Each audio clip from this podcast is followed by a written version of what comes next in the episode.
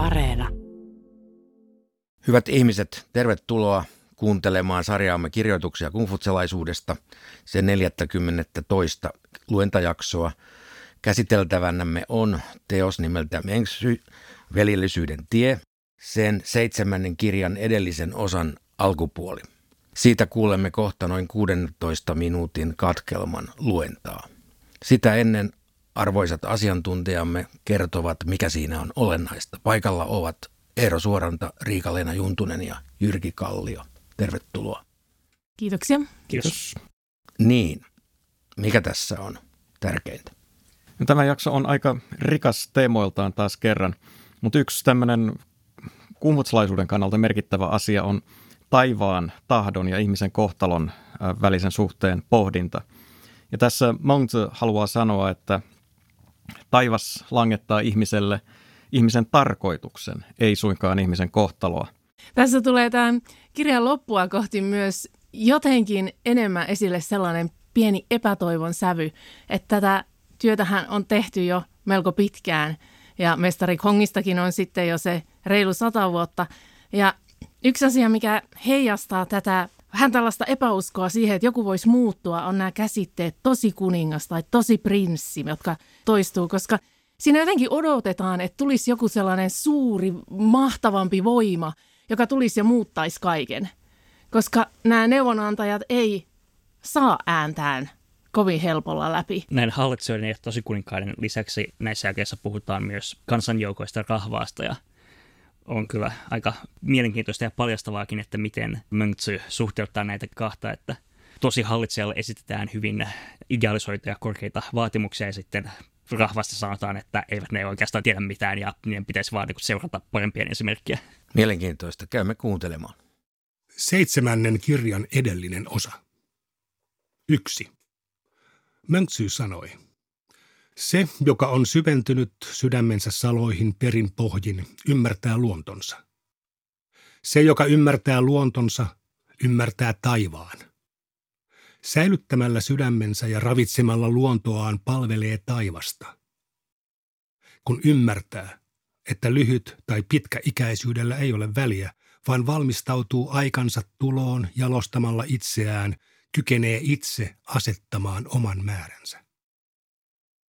Kaksi. Möntsy sanoi. Ei ole mitään, mikä ei olisi taivaan määräämää.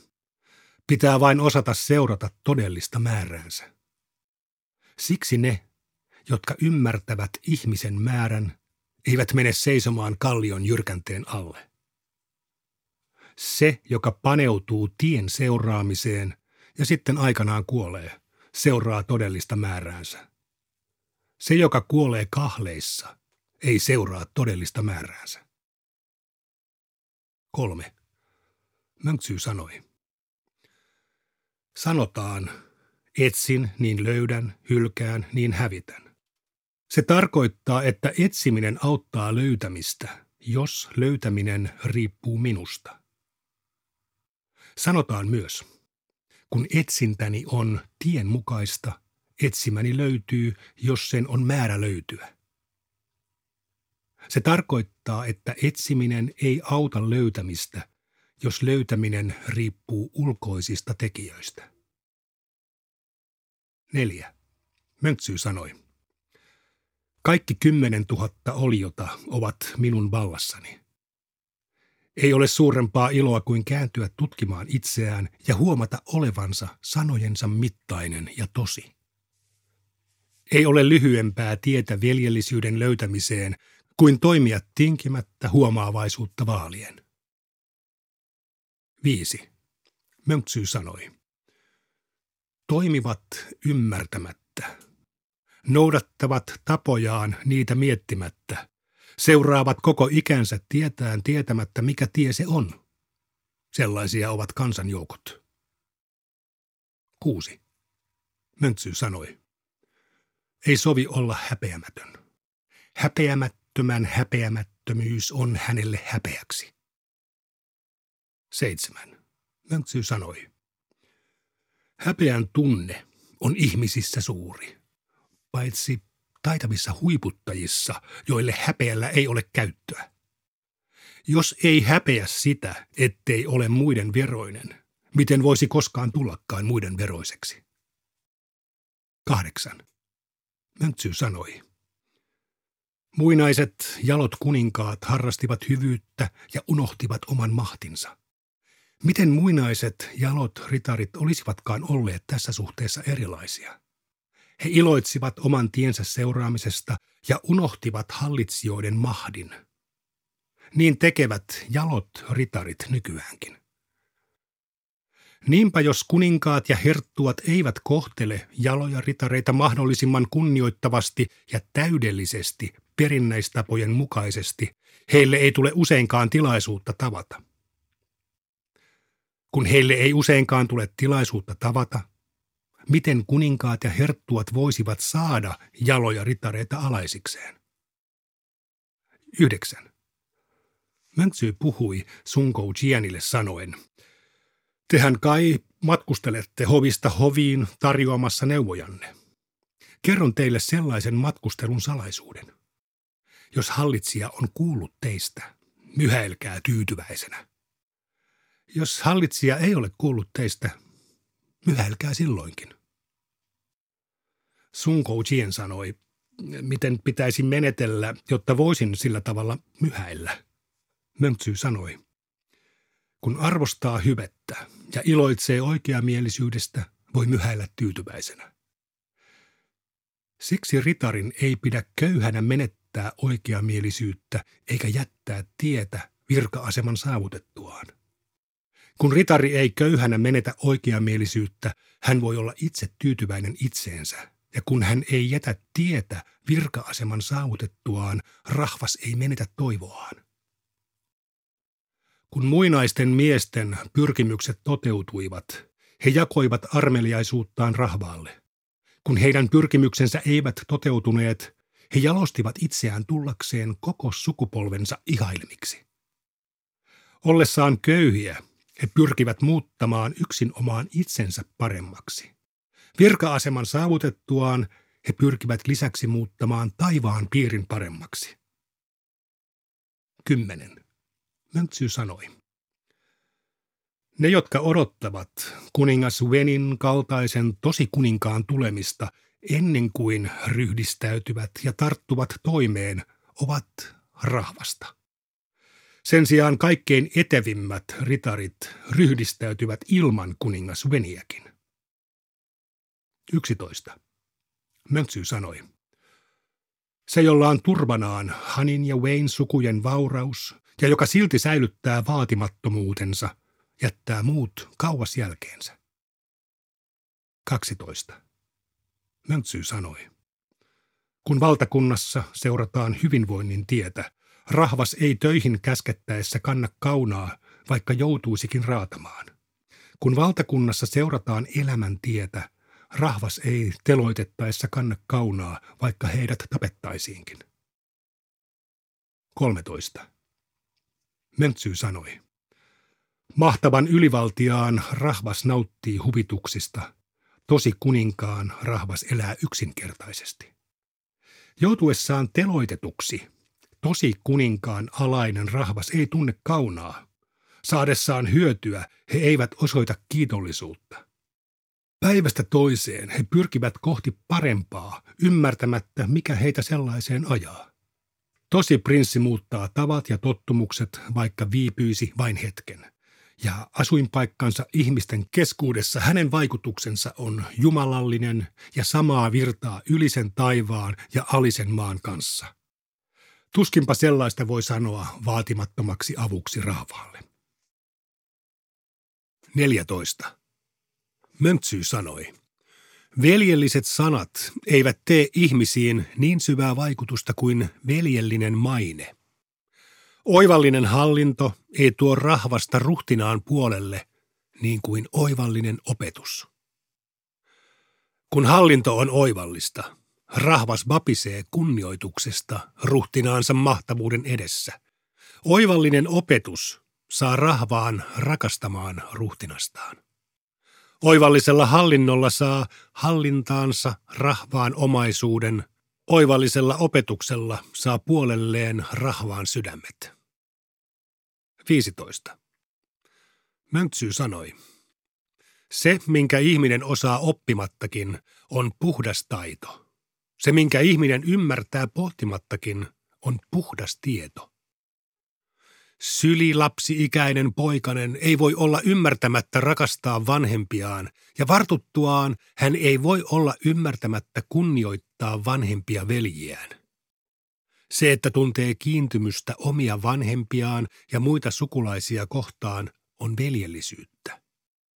Ja se, että kunnioittaa varttuneempia, on oikeamielisyyttä. Tällaisessa ei ole kysymys muusta kuin siitä, että näitä hyveitä harjoitetaan kaikkialla taivaan alla. 16. Mönksy sanoi. Kun Shun nuorena asui syvällä vuoristossa, hän oleili puiden ja kivien parissa sekä kuljeskeli peurojen ja villisikojen kanssa niin, että erosi syvien vuorten villi-ihmisistä vain hiukan. Mutta kun hän kuuli yhdenkin oivallisen neuvon tai näki yhdenkin hyvän teon, se vaikutti häneen peruuttamattomasti kuin joki tai virta, jonka vuolletta ei pysty patoamaan. 17. Möntsy sanoi, Älä tee muille, mitä he eivät tee sinulle. Älä toivo muiden osaksi sellaista, mitä he eivät toivo sinun osaksesi. Siinä kaikki.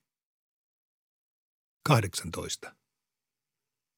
Möntsy sanoi, Vaivojen ja kärsimysten toistuva kohtaaminen kasvattaa ihmisen arvostelukykyä ja nokkeluutta. Epäsuosioon joutuneet neuvosmiehet ja jalkavaimojen pojat joutuvat jatkuvasti pitämään sydämensä valppaina ja pohtimaan vaaroja perin pohjin, ja siksi juuri he menestyvät. 19. Möntsy sanoi, Ruhtinaiden palveluksessa on niitä, jotka palvelevat ruhtinastaan miellyttääkseen häntä. Sitten on maan ja viljan alttarin eli valtakunnan turvallisuudesta huolehtijoita, jotka ovat tyytyväisiä, kun maan ja viljan alttari on turvattu. Sitten on taivaan alamaisia, jotka toimivat virkaan päästyään vasta silloin, kun heidän toimintansa koskettaa koko taivaan piiriä. Sitten on mahtimiehiä, jotka panevat asiat ruotuun pantuaan ensin itsensä ruotuun. 20. Mönksy sanoi, tosi prinssillä on kolme ilon aihetta, eikä taivaan piirin kuninkuus kuulu niihin. Ensimmäinen ilon aihe on, että isä ja äiti ovat kumpikin elossa ja että vanhemmille ja nuoremmille veljille ei ole sattunut mitään. Toinen ilon aihe on, että voi katsoa ylöspäin kohti taivasta vailla oman tunnon vaivoja ja alaspäin kohti muita ihmisiä ilman häpeää. Kolmas ilon aihe on, että on saanut opettajikseen lahjakkuuksia kaikkialta taivaan alta. Tosi prinssillä on kolme ilon aihetta, eikä taivaan piirin kuninkuus kuulu niihin. 21. Mönksy sanoi. Prinssi haluaa laajan maa-alueen ja runsaan väestön, mutta hänen ilonsa ei perustu niihin. Prinssi iloitsee asemastaan taivaan piirin keskellä ja vakauden tuomisesta rahvaalle neljän meren piirissä, mutta ne eivät ole hänen luontonsa perusta. Prinssin luonto ei rikastu hänen valtansa vakiintumisesta, eikä köyhdy hänen asumisestaan puutteessa – hänen luontonsa on se, mikä hänelle on määrätty ja jaettu. Prinssin luonto. Veljellisyys, oikeamielisyys, perinnäistapojen noudattaminen ja viisaus saa juurensa hänen sydämestään ja synnyttää hänen kasvoillaan näkyvän vilpittömän ilmeen. Se näkyy hänen selkänsä suoruudessa ja hänen neljän raajansa ulottuvuudessa. Hänen neljä raajansa eivät puhu, mutta niiden liikkeet tekevät hänen kuulijansa vakuuttuneiksi. 22. Möntsy sanoi.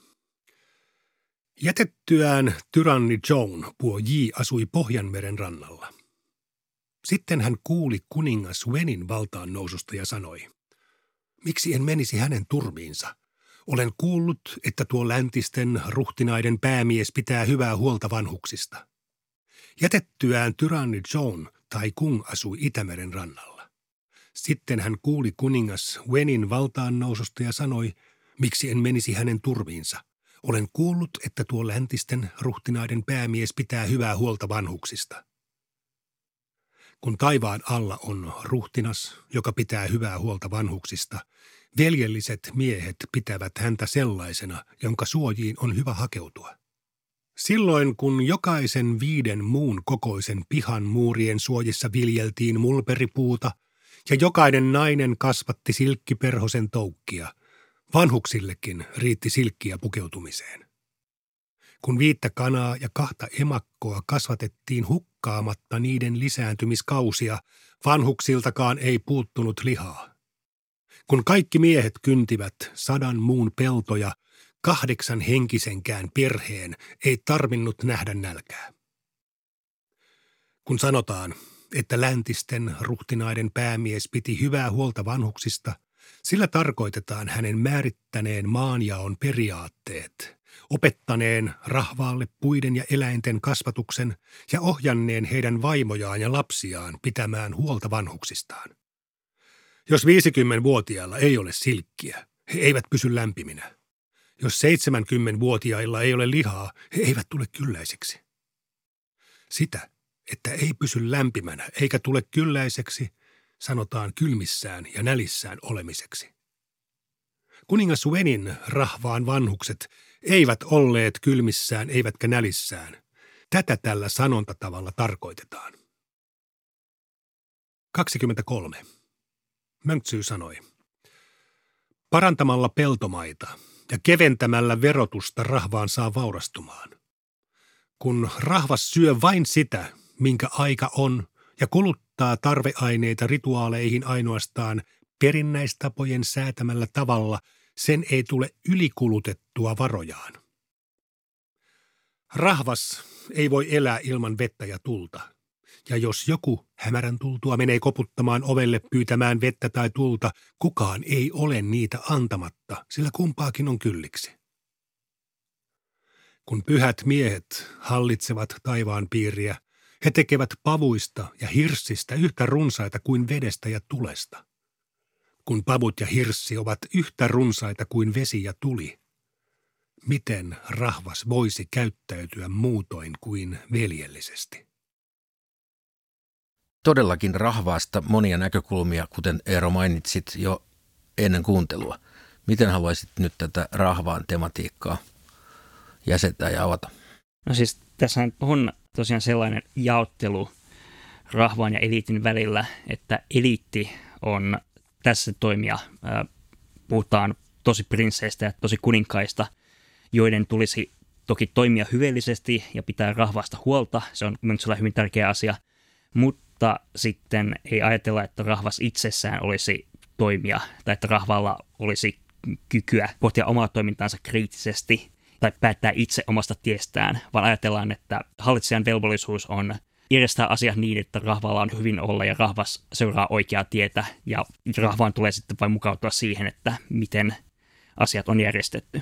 Niin, tie rahvan sydämeen käy vatsan kautta on varmaan se sanoma tässä. Todellakin, vaikka tässä viimeisessä jakeessa pohditaan rahvaan asemaa vaurastumisen suhteen, niin tässäkään rahvasta ei nähdä toimijana, vaan koko ajan se rahvaan vaurastuminenkin asetetaan hallitsijoiden velvollisuudeksi.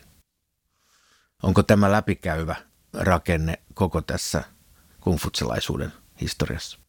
No kyllähän kungfutselaisuudessa, niin kuin jo mestari Kungin näissä keskusteluissa on huomattu jo tässä, mikä, sama teema, mikä tässä Mönksissä jatkuu, niin Nämä opettajat ovat puhuneet omille opetuslapsille, jotka ovat pääosin olleet tämän ritarisäädyn jäseniä, eli yläluokkaa.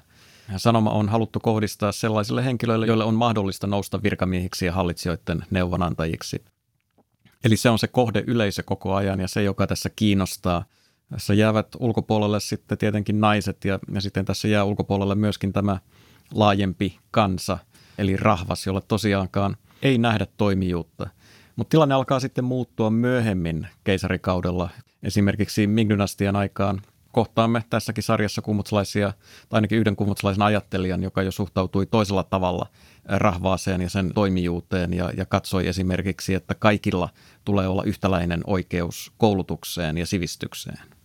Mitä muuta haluatte täältä nyt poimia esiin, riika? Täällä tulee tämä termi jalkavaimo. Sitä ehkä voisi vähän tässä avata. No ilman muuta. Ole Joo. Eli ajatellaan tuota aikaa, niin suvuilla oli tarve saada poikalapsia, jotka jatko sitä esi-isien linjaa. Ja tämä jalkavaimo liittyi hirveän pitkälti tähän perimysjärjestyksen turvaamiseen. Eli nostettiin se päävaimo, se yksi vaimo ylitse muiden, jonka perilliset oli sitten niin kuin perimisjärjestyksessä, ainakin teoriassa, ensimmäisenä. Ja näitä jalkavaimoja, niin kuin tässä Mönksyssäkin on käynyt ilmi, niin otettiin monesta eri syystä. Että toki seksuaalisuus oli varmasti siellä yksi kärkisyitä, mutta ihan sellainen konkreettinen vanhemmista huolenpito, että tarvittiin joku, joka pyörittää huushollia, jos esimerkiksi joku aikaisempi vaimo ei siihen kyennyt. Niin, niin syyt saattoi olla hyvin inhimillisiäkin siellä taustalla. Mutta jalkavaimolla ei ollut samanlaista asemaa kuin tällä ensimmäisellä vaimolla. Eli jalkavaimoa äh, ei, jalkavaimo ei tullut sukuun tai perheeseen rituaalien kautta eikä myötäjäisten kautta. Ensimmäisen vaimon ottamiseen liittyy aina varallisuuden vaihtoa puoleen ja toisin ja melko monimutkaiset rituaalit, jotka tavallaan turvasivat sen ensimmäisen vaimon aseman myös, niin jalkavaimolla ei ollut tällaista asemaa. Vasta tuolla myöhemmällä keisarikaudella jalkavaimosta saattoi tulla vaimo tietyin ehdoin. Ja suomentamiseen liittyvä sellainen huomio voisin tässä tehdä, että kun yhdessä vaiheessa me keskenämme keskustelimme tästä jalkavaimosta ja sen tästä suomennostermistä, että eikö se voisi olla myöskin sivuvaimo, niin silloin totesin, että, että on käyttänyt tätä jalkavaimo-suomennosta sen takia, että tämän kiinankielisen termin alkuperäinen merkitys on orjatar. Eli se kyllä niin kuin siinä mielessä minusta oikeuttaa tämän meidän korvimme varmaan halventavan kuuluisen jalkavaimo-käsitteen käytön tässä. Joo, jalkavaimot saatettiin ostaa tai ottaa. Heillä ei ollut virallista statusta. Mutta jos, jos päävaimo jostain syystä ei saanut lapsia tai päävaimon lapset kuolivat mm. pieninä, niin kuin mikä oli tietenkin hyvin, hyvin tavallista, niin silloin jostakusta jalkavaimosta saatettiin sitten tehdä mm. ikään kuin uusi päävaimo ja silloin nämä lapset saivat sitten myöskin perimysoikeuden. Ja tässä, tähän perimysjärjestykseen totta kai liittyy varsinkin hovin ja ylimystön keskuudessa kaikenlaisia juonitteluita. Eli jos sattui olemaan vaikkapa jalkavoiman poika, ja siellä oli joku esimerkiksi nuorempi päävaimon poika edellä perusjärjestyksessä, niin siitä syntyi aika vahva motivaatio jotenkin junailla se, että se perusjärjestyksessä ensimmäisenä oleva poistuu kuvioista.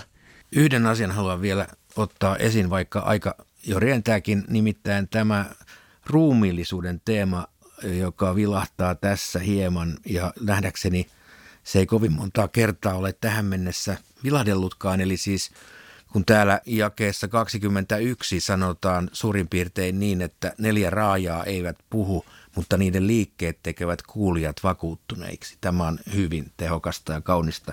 Miten haluaisit Jyrki tätä asiaa nyt Täällä toistuu avata? parissakin kohdassa sellainen meidän näkökulmastamme ehkä jokseenkin merkillinen näkemys siitä, että jos joku on hienostunut, sivistynyt, valistunut ihminen, esikuvallinen ihminen, niin sen täytyy näkyä hänen – ulkoasussaankin, että hän on silloin varmaankin ruumiillisesti virheetön ja, ja liikkuu viehkeästi ja, ja niin edelleen. Että, että tämän tyyppistä ajattelua täällä tulee parissakin kohdassa esille.